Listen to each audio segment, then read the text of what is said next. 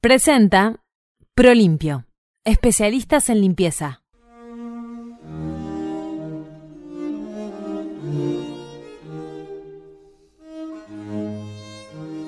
Aquí yace Estefanía, flaca y aguda mujer, que aguja pudiera ser, pues solo un ojo tenía.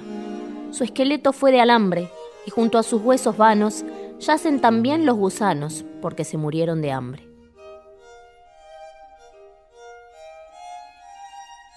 El epitafio de Estefanía es uno de los tantos escritos que dejó el personaje de este mes, considerado el primer poeta montevideano, Francisco Acuña de Figueroa.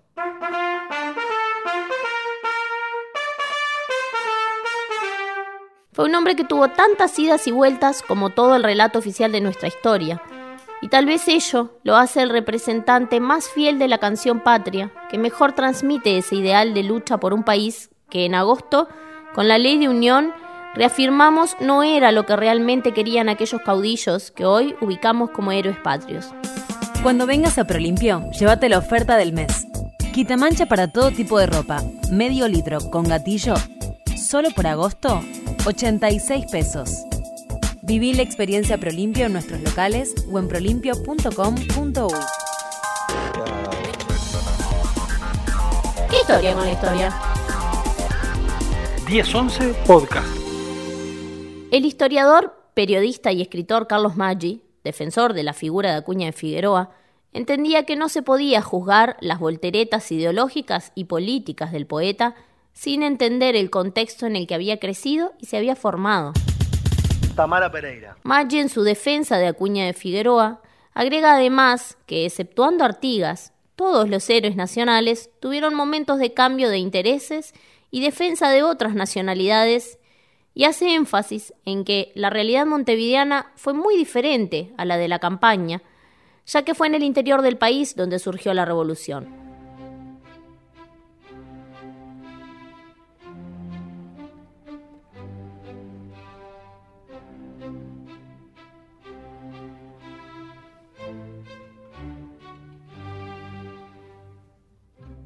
Acuña de Figueroa como montevideano, nacido en 1791, cambió ocho veces de nacionalidad en 24 años, ya que la ciudad pasó de mano en mano en ese periodo. Desde su fundación hasta 1806, Montevideo, y por tanto Acuña de Figueroa, fueron españoles, pero cuando el poeta tenía 15 años pasó a ser inglés, cuando las invasiones británicas tomaron el control de la ciudad durante un año, siendo recuperada por los españoles en 1814 cuando pasa a ser controlada por Buenos Aires y luego, un año después, queda en manos del federalismo artiguista, para pasar a ser portuguesa en 1817 y luego brasilera, constituyéndose en capital del estado oriental del Uruguay cuando Acuña de Figueroa tenía 40 años. Un hombre que pasa todo eso, dice Carlos Maggi sobre Acuña de Figueroa, no puede elegir el momento de decir soy artiguista o soy tal cosa. Pero ¿de qué se lo acusa Acuña de Figueroa?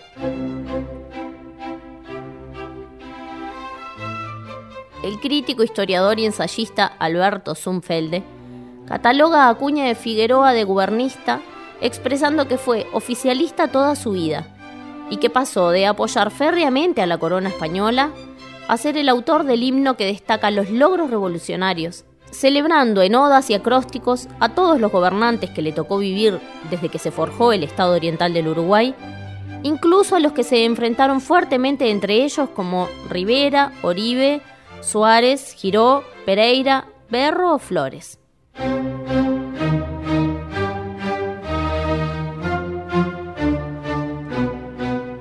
Para Zumfelde, su función de poeta cortesano era algo inherente a su empleo administrativo, y si bien lo reconoce como el poeta más representativo del periodo clasicista en nuestras letras, le reprocha sus engendros retóricos, encontrando en su pluma burlesca el mayor mérito, considerándolo el mejor poeta burlesco no solamente de su tiempo, sino de la historia del habla castellana. Si un café nos une, un cafetín nos abraza.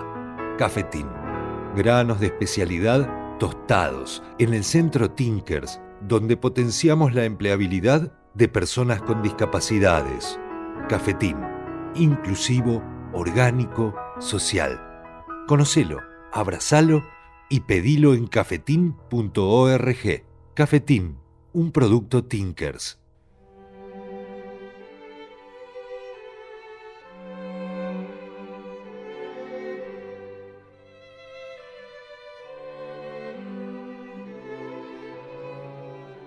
Francisco Acuña de Figueroa era miembro de una familia de altos funcionarios españoles en la época colonial que recibió una formación clásica, de la cual nunca se separó, más allá de los cambios ideológicos y políticos que le tocó transitar. Precisamente esos cambios fueron la base de su obra, ubicándose como un cronista en versos de los hechos y acontecimientos más dramáticos de nuestra historia.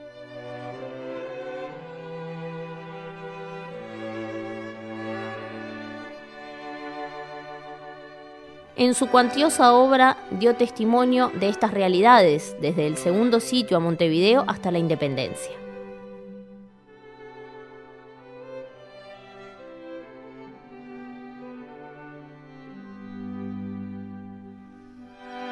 Como buen latinista y conocedor de lenguas modernas que fue, Tradujo obras clásicas y contemporáneas, incorporó formas y ritmos populares, compuso poemas visuales, epigramas, anagramas, acrósticos, en los que celebra, entre loas y burlas, una gran variedad de estampas. Su caudalosa producción está compuesta por piezas patrióticas, amatorias, fúnebres, jocosas, religiosas, ingeniosas, enigmáticas, epigramáticas y satíricas, sin contar aquellas que excluyó, ocultó y olvidó. Cuando vengas a Prolimpio, llévate la oferta del mes. Quita mancha para todo tipo de ropa, medio litro con gatillo, solo por agosto, 86 pesos. Viví la experiencia Prolimpio en nuestros locales o en prolimpio.com.uy. ¿Qué historia con la historia? 1011 Podcast. Su capacidad como escritor lo llevó a mantener frecuentes apariciones en periódicos. Sin embargo, solo vio publicadas en libro o folleto apenas tres obras. En 1811 se publicó A la victoria contra Macena por el ejército combinado. En 1835, el Dies Irae y el Sacris Solemnis, traducido en versos, y en 1857, Mosaico Poético. Luego de su fallecimiento en la ciudad de Montevideo en 1862, se publicó en el año 1890, en una edición que se divide en 12 tomos, una parte de su obra que se estima supera las 3.000 páginas.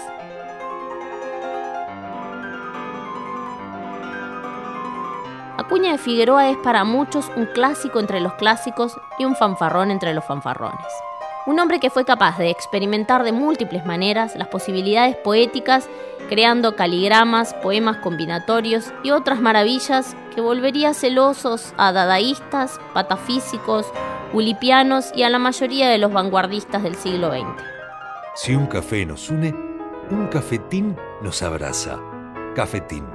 Granos de especialidad tostados en el centro Tinkers, donde potenciamos la empleabilidad de personas con discapacidades.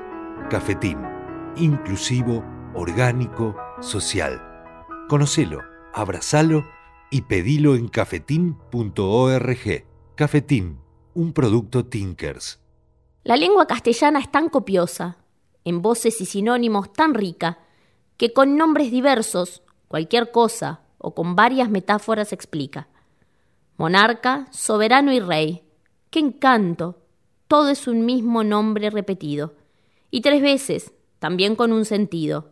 Son pontífice, papa y padre santo. Pero hay de grande aprecio entre los hombres un cierto pajarraco o alimaña, que tiene más sinónimos y nombres que títulos tenía el rey de España. Con estos versos se inicia su obra más legendaria más allá de los himnos nacionales de Uruguay y Paraguay, la nomenclatura y apología del carajo. Una publicación de 16 páginas, realizada clandestinamente por Claudio García en el año 1922, en un formato de 13 centímetros por 13 y medio, donde Acuña de Figueroa realiza una singular rareza literaria, cuya fama apenas pasó las fronteras del Uruguay, y que muestra una de las múltiples excentricidades de Acuña de Figueroa, quien redactó en el medio del siglo XIX un largo elogio burlesco de 124 versos dedicados al pene.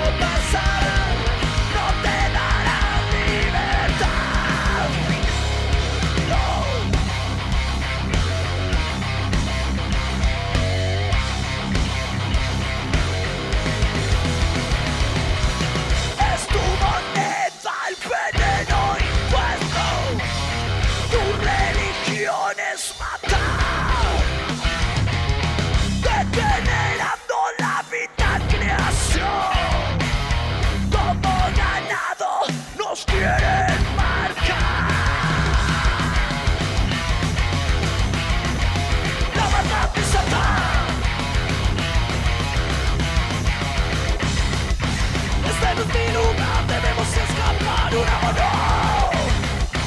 Una e eu se te prometo ser fortalecida la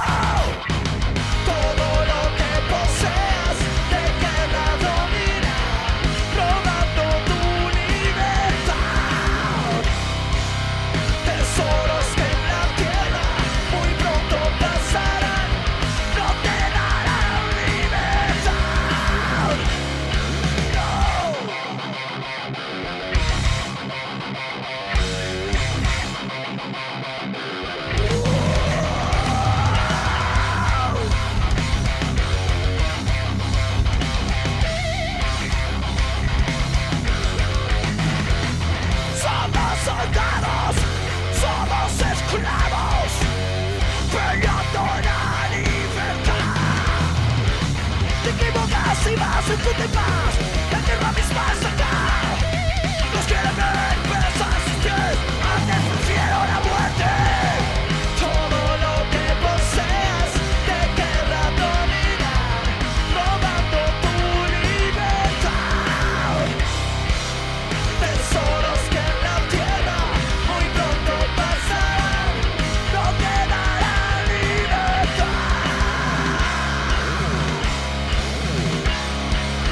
Presentó Prolimpio, especialistas en limpieza.